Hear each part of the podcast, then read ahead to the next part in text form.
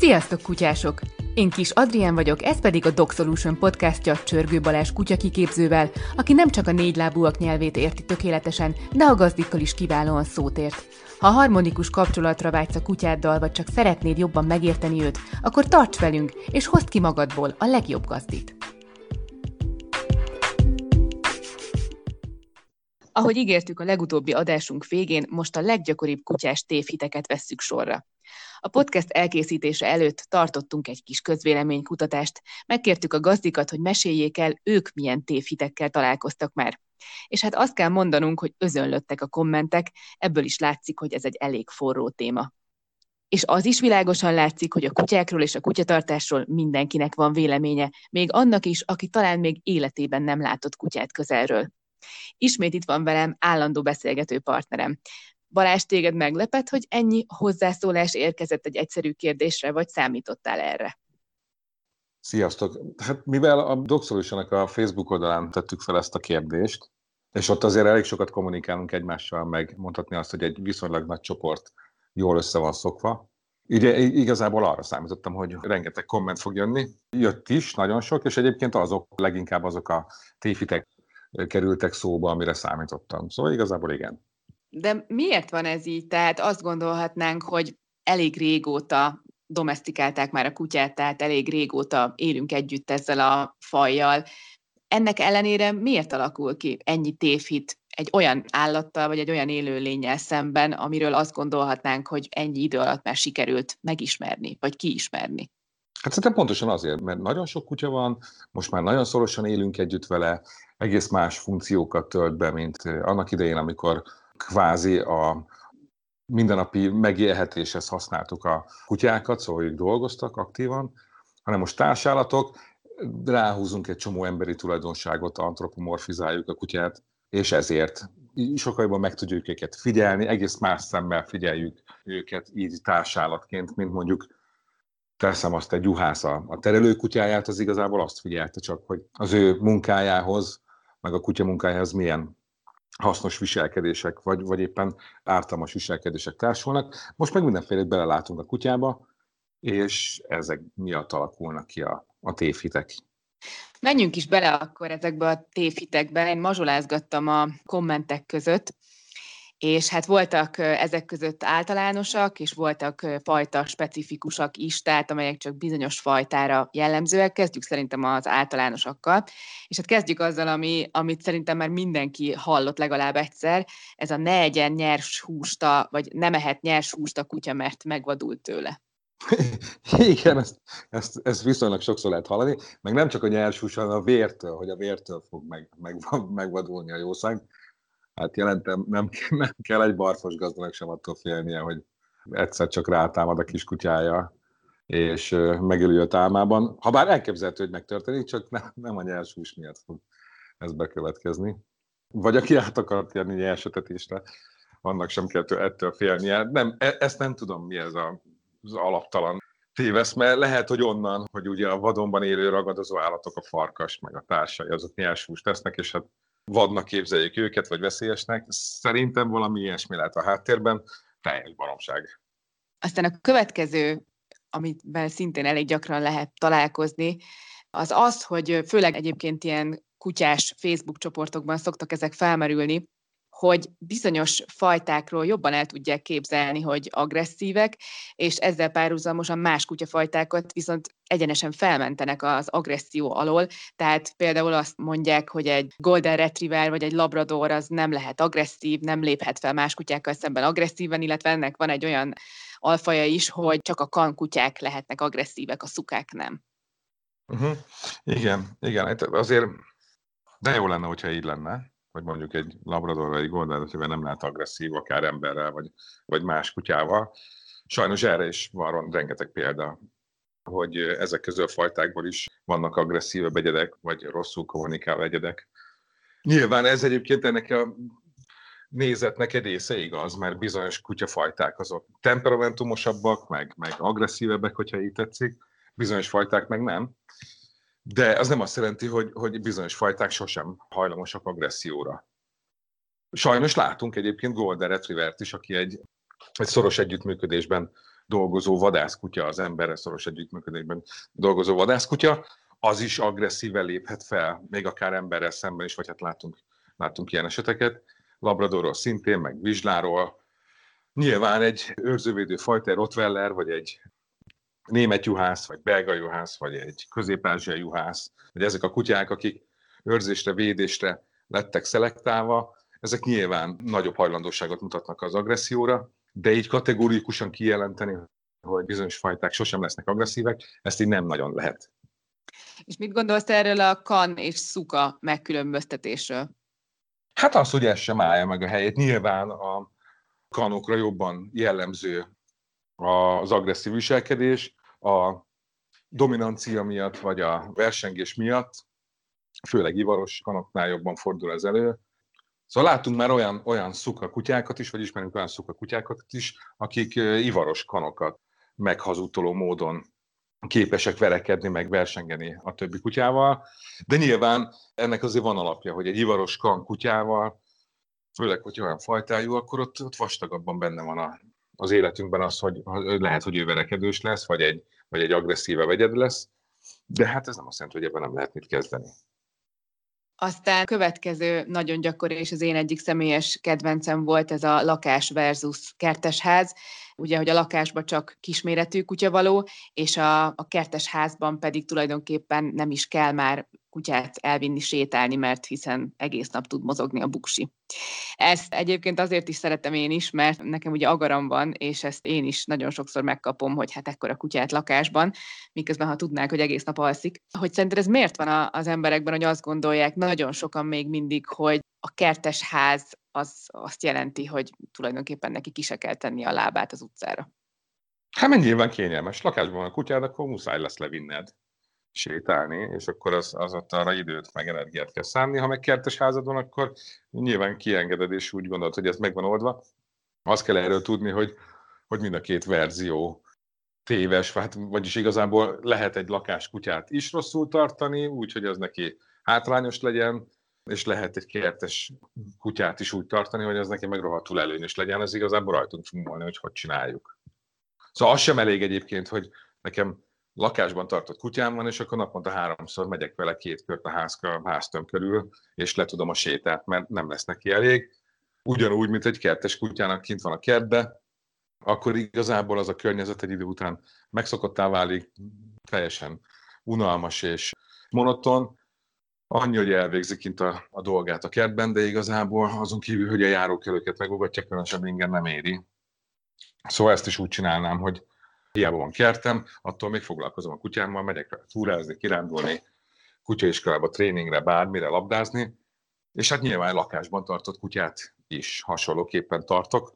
Kert körül szokott még lenni egy ilyen csúfos ellentmondás, hogy mondjuk a kertben tartott kutyák azok rosszul érzik magukat.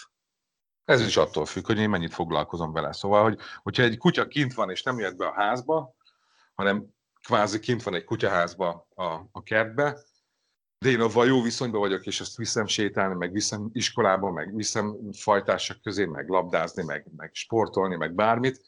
Igazából teljesen mindegy, hogy most ő bent lakik velem a lakásba, vagy kint. A viszonyunkon ez, ez egyébként nem fog látszani. Pont most a közelmúltban kaptam egy-két beszámolót olyan gazdikról, akik bent a belvárosból kiköltöztek a kertvárosba, ide így a Piros környékére, ahol én is lakom, és hogy így a kiskutya fel van dobva attól, hogy van kert, és egész nap kint lehet, és bogarázhat, és kvázi egész nap élmény éri, meg inger éri a kiskutyát. Nyilván ezek a gazdik ugyanúgy viszik le a Dunára úszni a kutyát, meg kirándulnak vele, meg, meg megtartották a, a rutinokat, de attól független a kiskutyás, az teljesen örömtelien éli meg azt, hogy most van egy kert, és ott kint, kint lehet egész nap, és felfedezhet. Nyilván ez még úgy, hogy most költöztek ki, ez még az újdonság erejével hat rá, de hogy ez egy jó élmény a kutyának. Nyilván, ha ebbe bele, beleszületik, meg, meg ott nő fel, és onnan nem is teszi ki a lábát, akkor az nagyon gyorsan unalmassá válik a kutyának. De így alapvetően az, hogyha kint van egy kutya, és ő nem jöhet be a lakásba, de, de normálisan tartom, és foglalkozok vele, az nem, az nem állatkínzás. Egyébként ez a kutyáknál is úgy van akkor tulajdonképpen, mint az embernél, hogyha egy inger gazdag környezetben van, vagy gyakran tehát különböző ingerek érik, akkor az akár az élettartamát is meg tudja hosszabbítani. Ezt jól gondolom? Tehát, hogyha például van egy kutya, ami nem az egész életét a lakásban, vagy egy bizonyos házban tölti el, hanem mondjuk a gazdái rendszeresen viszik kirándulni ide-oda, különböző helyekre, úszni, stb., akkor az rá mindenféleképpen jó hatással van mentálisan is, fizikálisan is. Igen, igen. Az, hogy most az élettartama ettől rövidebb vagy hosszabb, azt nem tudom. Nem is tudom, hogy készült erre vonatkozó megfigyelés, de hát nyilván ugyanúgy, mint nálunk. Szóval, hogyha ha én egy izgalmasabb, egy izgalmas, aktív életet élek, akár szellemileg, akár fizikailag, vagy mindkét értelemben, akkor az én életminőségem az nyilván jobb, mint egy, egy olyan valakinek, aki nem megy sehova, nem találkozik senkivel, igazából nem, nem gyűjt be élményeket, meg nem érik ingerek. Szóval ez mindenképpen fontos. Egyébként le, igen, le tud egyébként így, így ö, épülni egy kutya szellemileg is, meg fizikailag is, főleg fizikailag. Szóval a kondi az, az nagyon gyorsan el tud szállni kutyánál, ugyanúgy, mint az embernél. Hogyha nem vagyok fit, akkor, akkor így ellustolhatok, meg kialakulhatnak különböző problémák, egészségügyi problémák. Kutyánál ugyanez van, elhízást, cukorbetegség, mi egymás, szellemileg meg szintén. Szóval, hogyha nem tanítom, meg nem képzem a kutyámat, meg nem tud semmit, akkor igazából így az együttélés is sokkal nehezebb lesz. Igen, és hát valószínűleg ezek ilyen egymásból eredendő dolgok, tehát hogyha van egy jól nevelt, jól kézben tartott kutyám, akkor azzal nyilván szívesebben fogok elmenni kirándulni, vagy bárhová, és akkor ez magával fogja vonzani az ingergazdag környezetet, míg hogyha egy olyan kutyám van, akivel kínszenvedés bárhova elindulni, az sokkal hajlamosabb leszek otthon hagyni, és akkor gyakrabban elő fog fordulni, hogy ő meg egy inger szegény környezetben marad, és nem történik vele semmi új. Igen, ez egyébként gyakran előfordul, hogy azért nem viszem a, viszik a kutyát, mert, mert nem lehet vele pórázon sétálni, vagy nem jól szocializált az a szerencsétlen kutya, és minden szembejövő kutyát meg akar ölni, vagy éppen fél tőle, vagy nem lehet behívni, ez nagyon gyakori. És akkor inkább konfliktus kerülésből nem, nem viszik a kutyát különböző helyekre, ahova egyébként érdem, érdemes is lenne, hanem otthon hagyják, vagy, vagy vigyáz rá valaki, vagy panzióba kerül, vagy még a panzió az nem is egy rossz lehetőség de hogy a közös élményektől ilyenkor megfosztja magát a gazdi.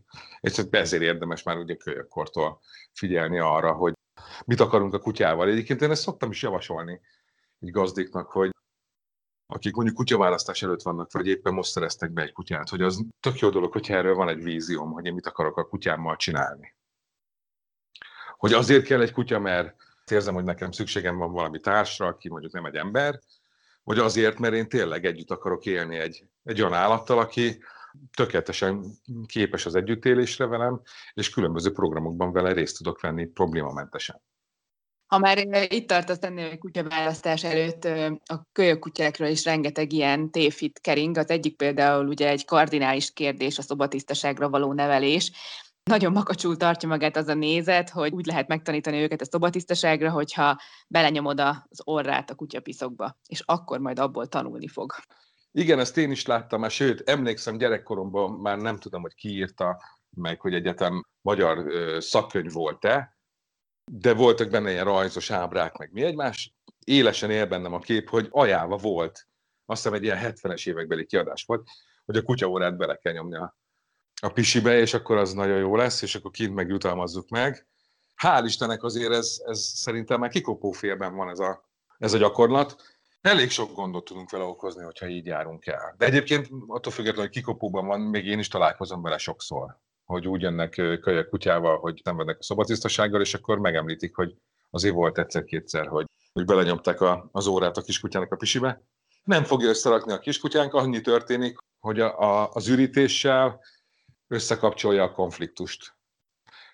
És hogyha nagyon sokszor, vagy jó párszor előfordul az, hogy, hogy a kutya ürítése a kutyában kialakít egy, egy kapcsolatot a, a konfliktussal, meg a bántalmazással, akkor eljuthatunk arra a szintre, viszonylag könnyen, hogy a kiskutyánk minden konfliktusos helyzetre ürítéssel fog reagálni. Vagy éppen félni fog ezt a szükségletét kielégíteni. Szóval ez egy nagyon veszélyes tévhit nem szabad a kiskutyának a, a székletébe vagy a vizeletébe belenyomni az órát, sőt, le sem lehet szídni, amíg szobatisztaságra nevelem a kutyámat, hogyha esetleg ürít vagy balesetet elszenved bent a lakásban, mert még lehet, hogy nem tanulta meg azt, hogy kint kell végeznie, vagy még nem tudja annyi ideig visszatartani a, a szükségleteit, amennyit mondjuk mi magára hagytuk, vagy, vagy be bármi mások miatt, de hogyha ebbe konfliktust, meg büntetést, meg mindenféle negatív előjelű dolgot teszünk, akkor ott nagyon, nagyon ronda kimenete lehet ennek a dolognak. Egész egyszerűen a szobatisztaságnál türelemre van szükségünk, és tudatosságra. Akkor csináljuk jól, hogyha ezt úgy tesszük, hogy a kiskutyát azt a kellő helyen végzett ürítésért mindig jutalmazzuk, a többi helyen végzett ürítésért meg nem jár semmiféle dicséret, sőt, észre sem vesszük. Vannak olyan kutyák, akik érzékenyek nagyon mondjuk a konfliktusokra, vagy a, vagy a hangulatváltásokra, és már találkoztam olyan esetben, és az is elég volt, hogy bent nem szítte le a gazdi a kutyát, de ahogy mondjuk takarította fel a kutyapiszkot a kiskutya után, ő morgolódott meg szentséget. Nyilván ez a kutyára, kutyára hatással volt, és meg is akadt a szobatisztaságra való nevelés, és el kellett kezdeni előről. Mert ez már elég volt ahhoz, hogy a, a kutya társítsa az, az ürítést, meg a, meg a feszültséget. Szóval itt nagyon tudatosnak kell lenni.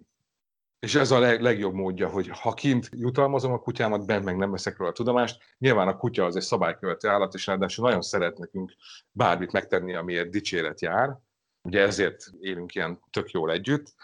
És nagyon gyorsan össze fogja rakni, hogyha kint ürítek, azért mindig jutalom jár. Ha bent ürítek, azért meg nem jár semmiféle haszon. És ráadásul a kutya egyébként nem is szeret oda piszkítani, ahol van. Szóval egy, egy optimális esetben viszonylag gyorsan el lehet érni. A, én a kölyök kutyámat úgy tanítottam meg erre, ezt valami könyvből olvastam, hogy amikor még pici volt, és kim volt az udvaron, és állítólag mindig az ürítés előtt elkezd szaglászni, szaglázta a földet. És mindig, amikor ezt láttam, hogy ezt csinálja, akkor elterájgattam arra a helyre, ahol szerettük volna megtanítani, hogy oda végezze el a dolgát, és egyébként nagyon gyorsan megtanulta. Nem tudom, hogy ez ennek volt köszönhető. Bocsánat, és gondolom rájutalmaztam, amikor mondjuk a pelenkára pisilt, vagy az adott helyre, ahova kell. Erre már nem emlékszek, hogy rájutalmaztam el, de biztos, hogy, hogy ezt az, ez a szaglászás, ez annyira jellegzetes volt, tehát annyira lehetett tudni, hogy mire készül, és akkor mindig arrébb raktam, és akkor nagyon gyorsan megtanulta. Igen, egyébként ez egy jó példa, amit mondasz. Például így, hogyha mondjuk először, amíg mondjuk nincsenek meg az oltása, és a kiskutyának is először kutyapelenkára szoktatjuk, ott is aztán lehet tovább lépni, hogy elkezdem például, amikor már stabilan a, a kutyapelenkára piszkít a kiskutyám, akkor elkezdem ezt kifelé vinni ezt a kutyapelenkát, mindig egyre közelebb és közelebb a bejárati ajtóhoz. Ugye ő mindig a pelenkára üríti a, meg ott végzi el a dolgát, és egy idő után kikerül mondjuk az ajtó elé. És így meg tudok mondjuk tanítani a kutyának egy jelzést. Hogy tudja, hogy kint van az ajtó előtt a pelenka, és mondjuk megkaparja az ajtót, ha neki pisilnie vagy kakilnia kell, és már megtanítottam egy jelzést a kutyának. Például így is lehet de nem muszáj ezt. Lehet, hogy utána csak azt csinálom, hogy ha már levihetem, ha bent a pelenkára pisil, eddig ugye azt utalmaztam, azt már nem fogom utalmazni, hanem figyelmen kívül fogom hagyni. Ha bent végzél a dolgát, akkor pedig óriási bulit fogok érte csapni. Tehát legalább ennyi tévhit övezi azt is, hogyha nem kölyök kutyát, hanem már egy felnőtt kutyát fogadunk örökbe, vagy veszünk magunkhoz, ugye nagyon tartja magát az a nézet, hogy felnőtt kutyát már nem lehet nevelni. Erről mit gondolsz? Hát ez sem igaz. Szóval szinte nekem az összes kutyám, az áport kivéve, de az összes kutyám felnőtt korába került hozzám. Egyik sem jó helyről, ráadásul, szóval mindegyiknek hányatott sorsa lett. És az egész jó kis kutyák lettek belőlük, főleg a Fantából, aki nagyon eredményes terápiás munkakutya volt, és hat éven keresztül tudtunk dolgozni fogyatékkal élő gyerekekkel, például, de így kutyás bemutatókon, meg így bár, tényleg nincs olyan helyzet, amiben ne tudtam volna belevinni, filmforgatástól kezdve minden. Szóval ez is egy, ez is egy baromság. Sőt, azért abban is gondoljunk bele, hogy még egy felnőtt kutyánál csomó mindent már látunk, amit még egy kölyöknél nem. Szóval amikor kérdezik tőlem, hogy, hogy kölyök legyen, vagy, vagy fogadjanak örökbe egy felnőtt kutyát, vagy egy növendék kutyát, vagy egy fiatal kutyát, én sokszor javaslom azt, hogy nyilván az ő döntésük lesz, de hogy egy felnőtt kutyánál már lehet látni nagyon sok mindent, ami még egy kölyöknél nem fog kiderülni. Így a temperamentumáról, meg, meg az érzékenységéről, vagy hogy mennyire stabil az a kis kutya, vagy, vagy éppen félénke, ez, ez egy felnőtt kutyán tökéletesen látszik. Egy kölyökről meg majd kiderül idővel, hogy, hogy milyen lesz. Nyilván a tartás meg a nevelés az sokat számít, de azért bizonyos dolgok ott vannak a kutyában genetikailag. És ezt felnőttként, ez, ez, ez látható. Szóval ez, ez, ez nem állja meg helyét ez a tévhit, sőt, nem csak a kutyáknak a korát övezik tévhitek, hanem ugye a méretükkel kapcsolatban is nagyon sok ilyen dezinformáció van. Például eléggé elterjedt vélekedés az, hogyha kisméretű kutyán van, azt nem kell kutyaiskolába vinni, vagy azt nem kell tanítani semmire. Ugye egy korábbi adásban már beszéltünk arról, hogy gyakran pont az ilyen kisméretű kutyák lesznek a legvehemensebbek, vagy legagresszívebbek, hogy ez is olyan furcsa egyébként, hogy miért gondolják azt az emberek, hogy méretéből adódóan nem kell valamire megtanítani egy kutyát. A másikat meg igen. Hát azért, mert kiskutyán egy csomó dolog nem fog problémát okozni. Most gondolj bele, hogyha húz a, a Berni pásztorom, azt érzem. Hogyha húz a csivavám pórázon, azt meg nem. Szóval nem fog, nem, nem fog zavarni, hogy most ő a flexi végén ott előre akar menni, mert én tudok állni és beszélgetni a a barátaimmal, egy sörrel a kezembe. Ha a Berni Pásztor akar megindulni, akkor meg lehet, hogy végig szánt az, az utcába, és akkor elgondolkodok rajta, hogy ezzel valamit kéne kezdeni. Vagy hogyha ilyen kis hörgős, morgós, ugatós, egy kis szörgombóc, akkor így hajlamosak vagyunk nem foglalkozni vele, mert olyan különösebb kárt nem fog tenni senkiben. Pont, pont az ilyen hörgő-morgó szörgombócokra szokták azt mondani, hogy milyen édes, amikor milyen így ugat. Igen, az az ölből, ölből úszítás, ez, az úgy hívják egyszer láttam, nem is tudom, valami tömegközlekedési eszközön, paromi rég ültem már ilyenen, de, de emlékszem rá, hogy a metrón utaztam valahova, és egy nő ült az egyik ülésbe, és az ölében volt a hátára fektetve egy kis fehér háványéz kiskutya, és pont harapni tanította a kislány. Nyilván nem akarta megharapni tanítani, de ő tanította. Szóval így figyeltem őket hosszú percekig, és fogtam a fejemet. Nyilván nem szóltam neki, de azt csinálta, hogy ott volt a hátára fektetve a térdén, a, meg a combján a, a kiskutya, és az rohadtul utált ezt a helyzetet. És elkezdett vicsorogni, és így kikapkodott a keze utána a kislánynak. Kislány, ez egy felnőtt nő volt egyébként. Ő pedig így tovább incselkedett vele, és gügyögött neki, mint egy gyereknek, és kvázi erősítette meg ezt a viselkedést. És a kiskutya már komolyan be volt gőzölve, már hörgött, morgott, és, és, és kapkodta el az ujját a, a lánynak, ő meg ezt így folytatta, nem tudom, azt hiszem három megállón keresztül bírtam ezt így nézni, ezt hál' Istennek le kellett szállnom. Ez az, amikor így megtanítjuk a kutyánkat harapni. Na most ezt egy Rottweilerre nem fogod megcsinálni. Egyrészt nem veszed az öletbe, mint egy felnőtt Rottweiler.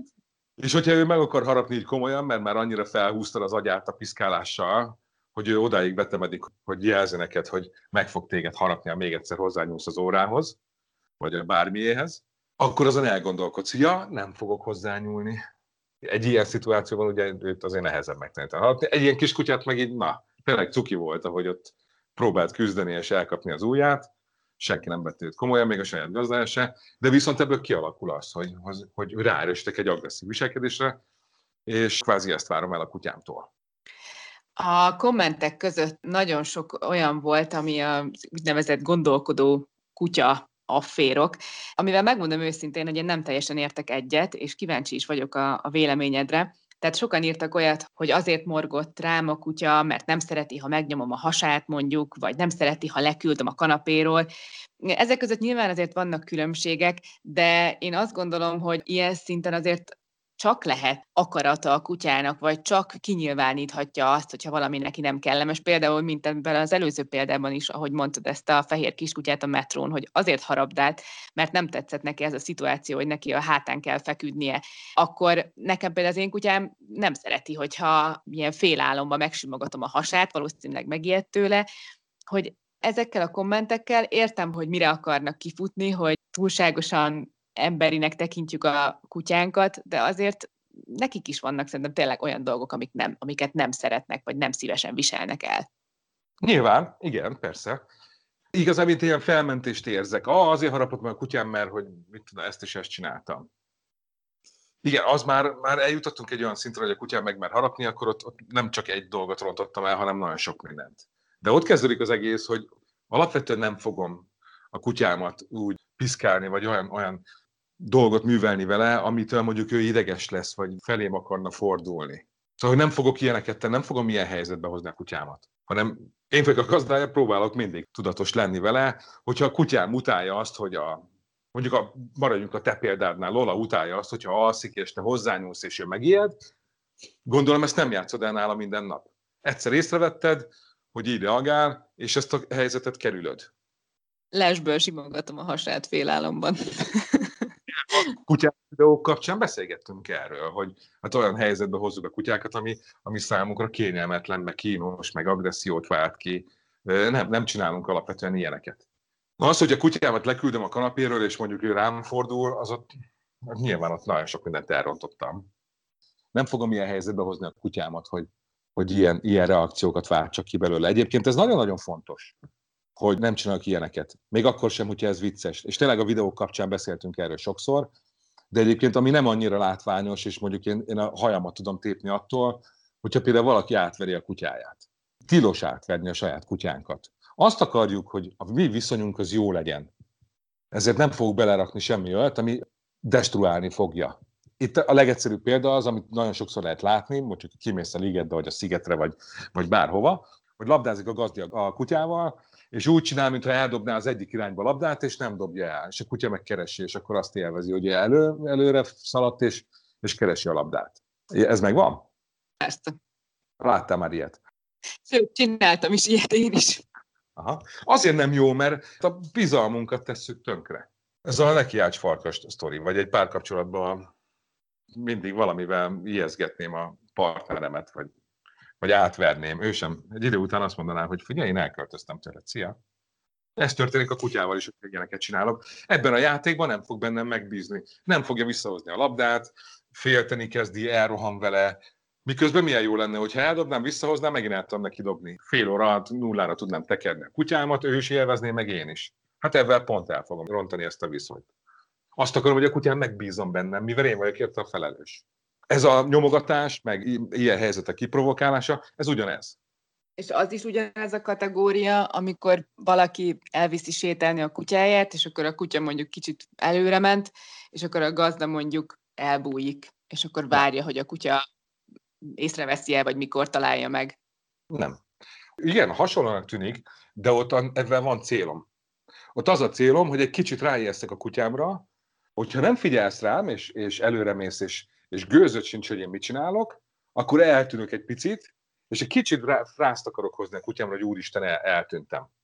De ezzel azt akarom elérni, hogy a kutyám figyelje rám mindig a szemes sarkából. Attól függetlenül játszik a többiekkel, meg szaglászik, meg bármit csinál, attól mindig legyen ott a kis agyába, hogy ho, ott a gazdi hátul, meg most elő, meg most jobbra, meg balra. És így el tudom érni ezt egyébként, hogy elbújok, és amikor azt látom a kutyán, hogy elkezd keresni, és nyilván nem várom meg, hogy pánikba essen, és elkezdjen mondjuk menekülni. Vannak olyan kutyák, akik ilyenkor olyan pánikba tudnak esni, hogy, hogy nem fog megállni kilométereken keresztül, és lehet, hogy elüti a vonat, hanem nyilván figyelem a kutyámat ebben a helyzetben, és ha azt látom, hogy figyel, és egy kicsit kezd felmenni benne a feszkó, akkor előjövök és behívom, és nagyon örülünk egymásnak. Tényleg azt akarom egy picit ráijeszteni, hogy így figyeljé, mókuska, mert mi van, ha eltűnök. De ez egy más történet. Itt, itt nem egy direkt átverésről van szó, és ennek, ennek van építő jellege. Egyébként ez elképesztő, hogy tényleg ezt annyira szeretem ezekbe a podcastokba, hogy egy ilyen teljesen ártatlannak tűnő dologról, és mint például ez az úgy teszünk, mintha eldobnánk a labdát, aztán közben nem, hogy ezekről is ki tud derülni, hogy ezt nagyon rosszul csináljuk. Úgyhogy ez nagyon érdekes volt szerintem. Visszakanyarodva egyébként ezekre a kommentekre, nagyon sok ilyen fajta specifikus kommentet kaptunk, és hát most kicsit magam felé fog hajlani a kezem, mert ugye nekem is agaram van, és nagyon sok ilyen agára kapcsolatos komment jött. Például az egyik ilyen volt, hogy amit már egyébként említettem így az előbb, érintőlegesen, hogy hát, hogy hogy lehet egy agarat lefárasztani, mert hogy rengeteget kellene futnia. Most az én kutyám tény és való, hogy rengeteget fut, egyébként rövid futó, tehát hosszú távra nem annyira alkalmas, de tényleg iszonyatos mennyiséget tud aludni. Tehát az ágyból nem nagyon szokott kikelni. Persze értem, hogy az emberekben az agár az egy futókutyaként él, és hogy azért mondják ezt, de hogy ezeknek ezen kívül mi az alapja? Hát nyilván az, hogy van egy, egy, egy olyan áramvonalas kutya, aki, akiről a sebesség jut az eszünkre, eszünkbe, és ez, ez vágtat és agár versenyekre asszociálunk, és vadászatra, meg mi egymásra, ahol, ahol tényleg villámgyorsan történik minden, és azt gondoljuk, hogy ez, ez ilyen kitartó tud lenni. Nyilván egy agár azért nem. Ugyanúgy, mint egy gepárt, hogy ezt a óriási sebességet ezt nem fogja fenntartani sokáig, és akkor azt gondoljuk, hogy ez egy magas mozgásigényű kutya, Egyébként érdekes, mert ugye én nagyon sok agárral is dolgozom, meg agaras gazdéval.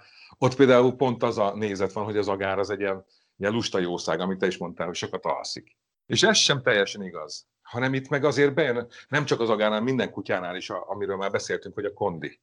Egy kutya, akit nem mozgatok rendszeresen, vagy nem mozgatok sokat, vagy hosszú távon, akkor nyilván a kondia sem lesz olyan. És a kondit azt fel is lehet húzni, meg, meg lehet hagyni elhalni. Mind a két verzió működik. Én általában húzom fel a kutyáim kondiát, és egyébként volt egy kapcsolatom, akiben, akinek volt két vipetje, ott is olyanok voltak a kiskutyák, bent laktak a belvárosban, hogy kutyafuttató napi x ideig, annyira azért nem baromi sok mozgás, meg egy kis városliget, vagy egy kis hajógyári sziget, és utána tényleg képesek voltak három napig aludni. Aztán hozzám kerültek, és elkezdtek olyan életet élni, mint én. Jöttek velem a kutyaiskolába, jöttek velem a tanfolyamokra, a képzésekre, sok volt a játék, dolgoztam is velük, meg a gazdáját is rávettem, hogy dolgozom velük, és a kutyáknak szemmel láthatóan jött fel a kondiuk, és ott már a párom jelezte például az egyiknél, hogy már nem bír vele. Mert megnőtt a kutyának a mozgásigénye, és ezt követelte is. És azt vinni kellett, és mozgatni kellett, és labdázni kellett vele, és, és bandáznia kellett, és rohannia kellett. Sok olyan kutya van, egyébként a tiéd is ilyen, eljön a napközibe, és ott nem, nem tétlenkedik a lola hanem egész nap fut, és játszik, és pörög. Elhiszem, hogy aztán három napig alszik, de amíg nálam van, addig sosem alszik. Szóval, hogy akkor meg így nyomja, és, és meg az ötös kerés is simán megy neki. Mert itt nálam ez a szokás, és itt úszik az áral, és itt az olyan, mint egy edzőtábor. Vagy mondjuk most voltunk nyaralni, és velünk voltak a kutyáink, záporra nagyon sokat úsztam, mert voltunk Balatonon, és én azt láttam, hogy napról napra többet tud úszni a kutyám. Egyébként is baromi sokat tud úszni, de ez úgy képzeld el, hogy így, így 40 percet képes úszni, úgyhogy nem ér le a lába, és lent van, és eldobom a labdát, visszahozza, elveszem tőle, eldobom megint, és, és a kutya baromi sokat. És az elején az volt, igen, úszott amíg lent voltunk a parton rengeteget, de kijött, és azért idő utánra láttam, hogy kókat, meg így alszik, meg fáradt. Másnap megismételtük, sőt, még raktunk rá egy kis lap, egy lapáttal többet, és már kevésbé volt fáradt este. Harmadnap meg, meg még annyira se. És mire vége lett a nyarás, pedig aztán nem voltunk egy hosszú vakáción, a kutya olyan szinten feljött ebbe az úszásba, hogy én nem hittem el, hogy erre képes. Pár nap alatt feljött az úszókondia. Mert nyilván úsztatni nem mindig tudom. Szóval télen, meg ősszel, meg hidegben nem úsztatom a kutyámat. Főleg így nem, meg azért a Dunapartról más úsztatni, mint amikor be tudok vele menni egy tóba, mert ott ugye mindig kihozza, ott azért van pihenés, hogy kihozza a labdát, én felveszem, újra bedobom. Itt meg meg tudtuk azt csinálni, hogy folyamatosan úszik a kutya, kvázi nincs benne pihenő, és baromi gyorsan fejlődött benne. Nem csináltam velem sosem addig, hogy azt láttam volna, hogy már ez neki nincs kedve még így is vissza kellett belőle venni. Szóval ez, ez azért fitség kérdése is, hogy egy kutya mennyit bír rohanni, játszani, futkározni, hogy tartom. És azoknak mi az alapja, amikor például ezzel is nagyon gyakran lehet találkozni, hogy a, az agarakról kijelentik, hogy hát ezek ilyen buta kutyák, és hogy nem lehet őket megtanítani semmire. Én ezt a saját kutyámon nem tapasztaltam, de azt gondolom, hogy mindig minden tévhitnek talán van valahol valami alapja. Hát alapja persze van, de ezt nem csak az agarakra mondják, hanem sok fajtára mondják, és annyi igazság van abban a dologban, hogy bizonyos kutyák sokkal jobban képezhetőbbek, meg, meg motiváltabbak munka közben, bizonyos kutyák meg kevésbé. És nyilván attól függ a dolog, hogy ezt a kutyát annak idején mire találtuk ki. Csak szerintem egy, ez, a, ez a jelző, hogy buta, ez eleve nagyon pejoratív. Tehát, hogy, hogy a, a kevésbé képezhető és a buta között azért szerintem óriási különbség van. Tehát, hogy ez például most nem azért, hogy én most személyesen megsértődök azon, hogy lebutázzák a kutyámat, de általában ezt olyan emberek mondják, akiknek egyébként fogalma sincs se az adott fajtáról, se úgy ámblokk a kutyákról.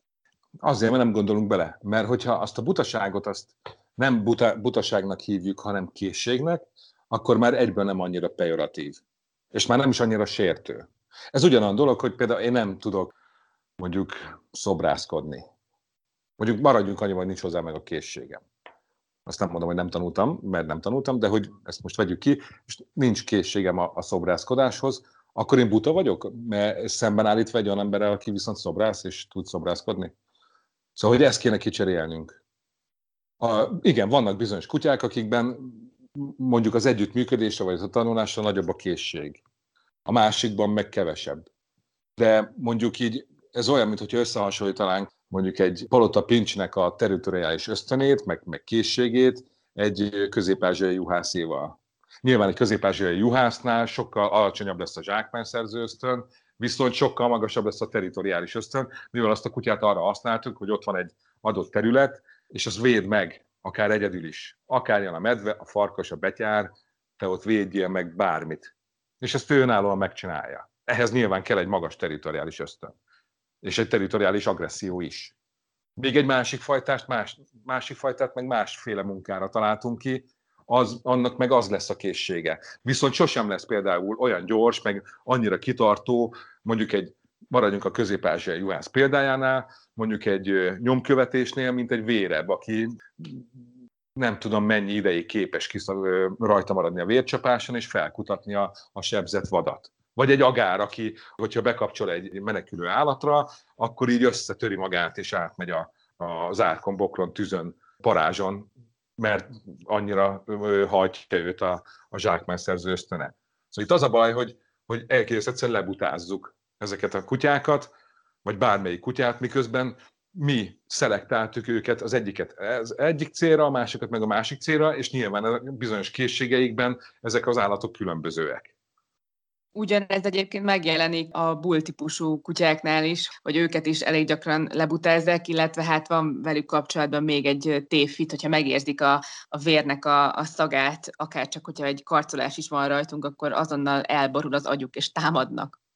Aha, na igen, hát ez is azért tévhit egyébként. Egyrészt nem, nem buták a bull típusú kutyák, vagy itt most nevezzük nevénőket, mondjuk a küzdőebekről beszélünk, Például a küzdőebekre a legjellemzőbb vonás, meg a szelekciós cél például az volt, hogy az emberrel szociális legyen. Szóval, hogyha én mondjuk vérzem, véreztem, mondjuk egy, egy küzdőebb ott van a közelben, pontosan az volt az elvárt viselkedés, hogy, hogy ez a kutya minden körülmények között velem barátságos legyen. És ez azért volt, mert ezeket a kutyákat ugye arra találták ki, hogy ringben, viadalokon egymásnak essenek, és harcoljanak egymással. Vagy más állatokkal, olyan is volt, hogy vagy medvével, meg farkassal, meg ki tudja mivel engedtek össze kutyákat, és akkor ezekre fogadásokat kötöttek. Ezek voltak a küzdőjebek, vagy ezek a küzdőjebek, és itt az a szempont, hogy az emberrel viszont baromi barátságos legyen, mivel ezeket a kutyákat ki is kell venni a ringből, meg be is kell tenni, el kell látni a sérüléseiket, és itt azért nem volt sosem szempont az, hogy a kutyának mondjuk ne fájjon az, hogyha össze kell varni a fél oldalát, és komoly sérüléseket okoztak egymásnak, és ilyenkor nem téphette le, meg nem is tépték le mondjuk annak az embernek a kezét, aki kivette, meg bevette azt a sérült állatot, meg, meg, meg lehet, hogy megfogta, már fájdalmat okozott neki, mert sérült volt, vagy ellátta a sebeit, hanem ezek a kutyák ezt tök némán tűrték, sőt, nagyon sok valószínűleg még barátságos is volt ezek közben. Míg mondjuk a másik szelekciós cél meg az volt, hogy egy másik állatot meg tépjenek szét. És itt is megint beszélhetünk arról, hogy mennyire megfordult ez a sztori már, mert azért nagyon sok küzdőebb van hobbi kutyaként tartva, ugye divatos fajták vannak közülük, és nem lehet azt mondani, hogy mindegyik rém, és, és mindegyik szét, szét akarna tépni más kutyákat, miközben ezt arra találtuk ki. És az ellentétje is igaz egyébként, szóval, hogy emberrel meg barátságosak voltak, és mégis azért a küzdőebeknél is előfordul az, hogy arról kapunk hírt, hogy emberre támadtak. Miközben ez pedig sosem volt szempont. Meg azokat a kutyákat nyilván régen nem is tenyésztették tovább, akik mondjuk az állatokra nem voltak agresszívek, de az emberekre igen. Azokkal nem tudtak mit kezdeni, azokat nem, nem, nem tenyésztették. Azokat tenyésztették, aki minden állatra agresszíven reagált, vagy minden kutyára agresszíven reagált, viszont az emberre meg barátságos volt. És ez így oda-vissza tud mozogni, mint ahogy látunk egy csomó vadászkutyát, aki már nem állja a lövést, meg nem kapcsol be zsákmányra, és teszem azt meg. Nem képes már ellátni azt a feladatát, amit annak idején kitaláltunk neki. Az örökbefogadott kutyákkal kapcsolatban van egy ilyen Hát ez egy pozitív tévhit, mondjuk az előzőekkel ellentétben, ami szerint azért jó örökbefogadni egy kutyát, mert ő élete végéig hálás lesz nekünk. Ez is egy tévhit. De, de miért? ez az egyik személyes kedvencem, az a hála. Azért, mert a kutya nem képes a hálára, pedig ez például egy nagyon, nagyon mélyen integrált vélekedés, hogy a, hogy a kutya hálás. Ugye ezt szinte közmondásként használjuk, hogy hálás a kutya. Nem hálás. A hála az egy annyira összetett, komplex fogalom, megviselkedés, hogy, hogy arra a kutya nem képes. A hála az, hogy én tettem érted valamit, és én viszonzásért vagy viszonzásképpen szintén teszek érted valamit, vagy a lekötelezetted leszek, vagy valami. Most a kutyánál nincs ilyen működés. Gondolj bele, egy szökős kutyát örökbe fogadok, az nem fog hálából nem szökni. Lehet, hogy nem fog szökni, de a viselkedése hátterében nem a hála lesz, hanem lehet, hogy ő azért szökött, mert mondjuk valamitől félt. És az új helyen, mondjuk ha én örökbe fogadom, ott meg egy másik környezetet tudok neki biztosítani, amiben jól érzi magát, és azért nem szökik. De lehet, hogy a kalandvágyból szökött ez a kutya, és én örökbe fogadom, és nagyon szeretem, és ő neki hálásnak kéne lennie, és nálam is szökik. Miért nem hálás az a kutya? Azért, mert nem ismeri azt, hogy hála az nem képzelhető el, hogyha örökbe fogadunk egy nagyon rossz helyről származó kutyát, akinek nagyon rossz sorsa volt, hogy verték, vagy esetleg sose szeretgették, és akkor bekerül egy jó környezetbe. Értem, hogy nem képes a hálára, de valószínűleg akkor össze tudja hasonlítani azt, hogy korábban rosszul érezte magát, és rossz gazdája volt, most meg egy jó környezetben van. Igen, de nyilván egyértelmű, de nem a hála miatt lesz ez, hanem azért, mert neki ott jobb erősebb kötődés alakul ki, nagyobb a biztonságérzete, kevésbé fél tőled, mert te mondjuk nem fenyegeted, vagy nem láncon tartod és nem veled meg, és ettől erősebb lesz az ő kötődése. Vagy engedelmesebb, mert te jó irányból közelítesz hozzá, mondjuk kedvesen hívod, és nem fenyegetően, mint az előző gazdája, meg lehet, hogy oda ment hozzá, és összerúdosta. Mondok egy nagyon ronda példát. Te meg úgy hívod, hogy oda hívod hozzád magadhoz kedvesen, és jutalomfalatot kap tőled. Ez persze, mindent különbséget fog tenni, mindenben, hát ez egy nagyon intelligens lény. Nem, e, nem erről beszélgetünk, hanem arról, hogy ezt miért csinálja. Itt azért fogja, mondjuk azért fog hozzád egy, ennél a behívásos példánál odajönni hozzád, mert te megjutalmazod azt a viselkedést, és biztonságban érzi magát a kutya, amikor oda megy hozzád. Az előző gazdájánál meg oda ment hozzá, és bántalmazást kapott. Nem hálából fog odajönni hozzád, hanem azért, mert téged hozzád egyrészt kötődik, meg te ezt meg is jutalmazod, és biztonságban érzi magát. Nem a hála lesz itt a kulcs. Vagy mondjuk egy, maradjunk a küzdelmes példán, egy viadalos kutyát örökbe fogadok, és teszem azt, az a kutya mondjuk nem, nem, nem is verekszik onnantól közben mondjuk más kutyákkal. Az nem azért lesz, mert, mert hálás nekem, azért, mert örökbe fogadtam, és ezért nem fogja széttépni a szomszéd pincsiét. Mondjuk egy, egy viadalos kutyában simán benne van mondjuk az, vagy egy ilyen verekedés kutyában, hogy örökbe fogadom, szeretem, biztonságot nyújtok neki, mindene megvan, amit szeretne, és mégis verekszik, és mégis megöli a szomszéd néni fifikéjét. De mondjuk lehet, hogy nem fogja megtenni, de nem azért nem fogja megtenni, mert, mert hálás nekem, hanem azért, mert nem kerül mondjuk olyan szituációba, mint mondjuk egy, egy viadalom volt, nem az a környezet, nincs felhergelve, nincs ring, nincs, nincs semmi, amihez kötni ezt a viselkedést, és lehet, hogy ez nem aktiválódik benne. Mondjuk ez a ritkábbik egyébként.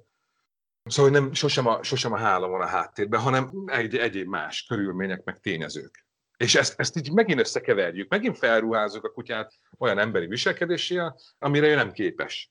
Szerintem elérkeztünk a tévhiteknek a koronázatlan királyához, hogyha lehet ilyet mondani, tehát tényleg a, a legmegosztóbb és legkonfliktusosabb témához, ez pedig az ivartalanítás kérdése. Ezt a kommentelők is nagyon sokan írták, én azt tapasztalom, hogy ez még ma is hihetetlen indulatokat tud kiváltani, és még mindig rengeteg a dezinformáció és a tájékozatlanság ebben a témában. A kankutyáknál is van, meg a szukáknál is. A kankutyáknál általában azt szokták mondani, szerintem általában a férfi gazdák, hogy azért nem akarja ivartalanítani a kutyáját, mert hogy ezzel elveszíti a, elveszi a férfiasságát a kutyájától, és miért fosztaná meg ettől. A szukáknál pedig az szokott lenni, hogy egyszer élje át az anyaság örömét, hogy egyszer legyenek neki kölykei. Igen, igen, mind a kettő borzasztó hozzáállás. A kankutyánál így, hogy szegény, ez ilyen csonkítás, és, és, és akkor nem lesz férfi, meg miért akarom én a saját férfiasságomat kivetíteni a kutyámba? Én nem leszek kevésbé férfi, hogy a kutyám nem ivaros, és mondjuk ez még ráadásul a viselkedését pozitív irányba befolyásolja is az, hogy ő ivartalanítva van. Ráadásul abba gondoljuk bele, hogy, hogy a kutyának az életét minden szinten korlátozzuk. Mi döntjük el, hogy mikor ürít, mert akkor fog, amikor leviszem. Mi döntjük el, hogy mikor eszik, mert akkor eszik, amikor enni adok neki. Oda megy, ahova én akarom, mert én fogom elvinni sétálni. Pórázra van kötve. Nem szabad neki ezt csinálni, nem szabad neki azt csinálni, szabályok vannak, és e- ebben a, ebben a szabályrendszerben él. Nyilván ugye ezt jól csináljuk, a kutya ez, ez, ez alkalmas, meg szereti ezt a közeget, de hogyha belegondolunk, minden, minden viselkedése tőlünk függ, és mi korlátozzuk. Na most ráadásul az ivarzással van egy szaporodási ösztön, amit életben tartunk, hogyha ivaros a kutyánk, amit nem tud kiélni. Mert azt is, azt is szabályozni fogjuk. Szóval hiába ivaros a kutyám, és hiába hajtja őt a szaporodási ösztön, nem fog tudni befedezni minden tüzelőszukát, mert nem fogjuk neki engedni. Meg a másik kutya gazdája sem fogja engedni. Folyamatos feszkóban van az a kutya, mert egyébként időszakonként valahol mindig lesz egy tüzelő kutya, és ez az ösztön hajtja. Ezt, ezt a motort én, én járatom a kutyámban, és ezt ő nem tudja kielégíteni. Nyilván együtt lehet, szóval nem azt jelenti, hogy egy, egy ivaros kutyával nem lehet együtt élni, mert együtt lehet élni egy ivaros kutyával, és ez nem fogja az ő életét tönkretenni, de hogyha ebbe gondolunk bele, hogy ezt egy olyan dolog miatt akarom megtartani, mert én nem fogom őt fedeztetni, meg nem egy versenykutya, meg nem, nem akarom, hogy a géniai továbbadja, olyan szükségletét tartom életben, amit nem elégíthet ki soha. Ez mondjuk egy kankutyánál. És lehet, hogy, hogy ebből az ivarzásból egyébként van is valami viselkedési probléma, mert hajlamos versengésre más kanokkal, meg mindenféle olyan viselkedés, ami mondjuk az ivarzásból adódhat, és lehet, hogy ezt vagy megoldja, vagy könnyebbé teszi az, hogyha ez a kutya ivartalanítva van. Kettő, meg ráadásul nem kívánt szaporolatot is kézben tudjuk tartani, hogyha ha ivartalanítva vannak a kutyáink. Mondjuk nem jó példa, de mondjuk ki tud menni a kutyám, és, és találkozik tüzelő szukával, és sikerül a fedezés, akkor ott egy nem kívánt szaporolat jön létre. Na most, hogyha ivartalan a kutyám, akkor nem ki, még ha ki is megy, és találkozik tüzelőszukával, akkor sem fog ez megtörténni. Visszafelé szintén, szóval, hogyha szuka kutyám van és ivartintva van, akkor nem fog nyilván betüzelni, és nem fogja megőríteni a, a szomszéd kutyáit, akik lehet, hogy kiszögdösnek miatta. Szóval, hogy itt ezt kell látni, hogy olyan dolgot tartunk életben, amit egyébként is korlátozunk, és nem, nem jár semmilyen előnyel a kutya számára. És most elvonatkoztatva a tenyésztéstől, a versenykutyáktól, mindenhol, ahol, ahol szabály köti mondjuk az ivarosságot. Mert mondjuk a munkakutyáknál is ivarosnak kell lenniük, meg egy csomó versenykutyának ivarosnak kell lennie. Ez egy másik téma. Most teljesen átlagos hétköznapi hobbi kutyákról beszélünk. Az, hogy egyszer szülnie kell, az meg szintén badalság. Le tudja úgy élni egy kutya az életét, hogy egyszer sem, sem ellik, mint ahogy mi emberek is le tudjuk úgy élni az életünket, hogy, hogy nem születik gyerekünk, és ettől a mi élettartamunk vagy az egészségünk az nem károsodik. Szóval azok a nők, akik nem szültek sosem, azok nem fognak kénköves pokolban 32 évesen meghalni. Ez a vélekedés is azért tartja magát ennyire makacsul, mert itt is tulajdonképpen emberi tulajdonságokkal ruházzuk fel a kutyánkat, és akkor azt mondjuk, hogy mint ahogy sokan mondják, hogy minden nőnek kellene, hogy szüljön legalább egyszer, hogy ezt átvetítjük a kutyákra is? Vagy rávetítjük a kutyákra? Pontosan, pontos a példát akartam mondani, hogy a mi világunkban, a mi társadalmunkban is milyen megbélyegzés az, hogyha valakinek esetleg sok más megbélyegzés mellett persze, de megbélyegeznek bizonyos embereket azért, mert mondjuk nincsen gyereke, vagy nem szült, vagy nem ment sosem férhez, vagy nem nősült meg, vagy nem csinált ezt, vagy azt, vagy nem keresztelkedett meg, vagy bármi. És ezért kap egy óriási stigmát, vagyis korlátbetűt, Ugyanezt történik itt is. Az emberek az emberek világában sem elnézőek, és szerintem innen jönnek ezek a tévhitek a kutyánál.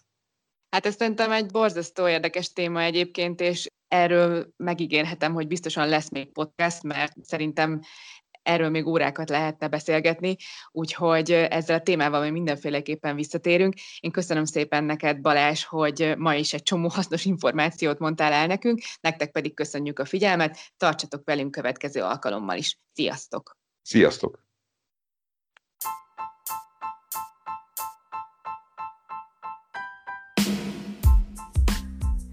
A Dog Solution Podcast következő részében olyan kérdéseket feszegetünk, amire minden gazdi szeretné tudni a választ. Hogyan fárasztjuk le a kutyát a négy fal között? Hogyan néz ki egy ideális séta? Hogyan tudom megtanítani a kutyámat, hogy visszajöjjön hozzám? Ugye, hogy mindenkit érdekel? Érdekes példákkal és a gyakorlatban is használható trükkökkel jövünk. Tartsatok velünk, és kutyázzunk együtt!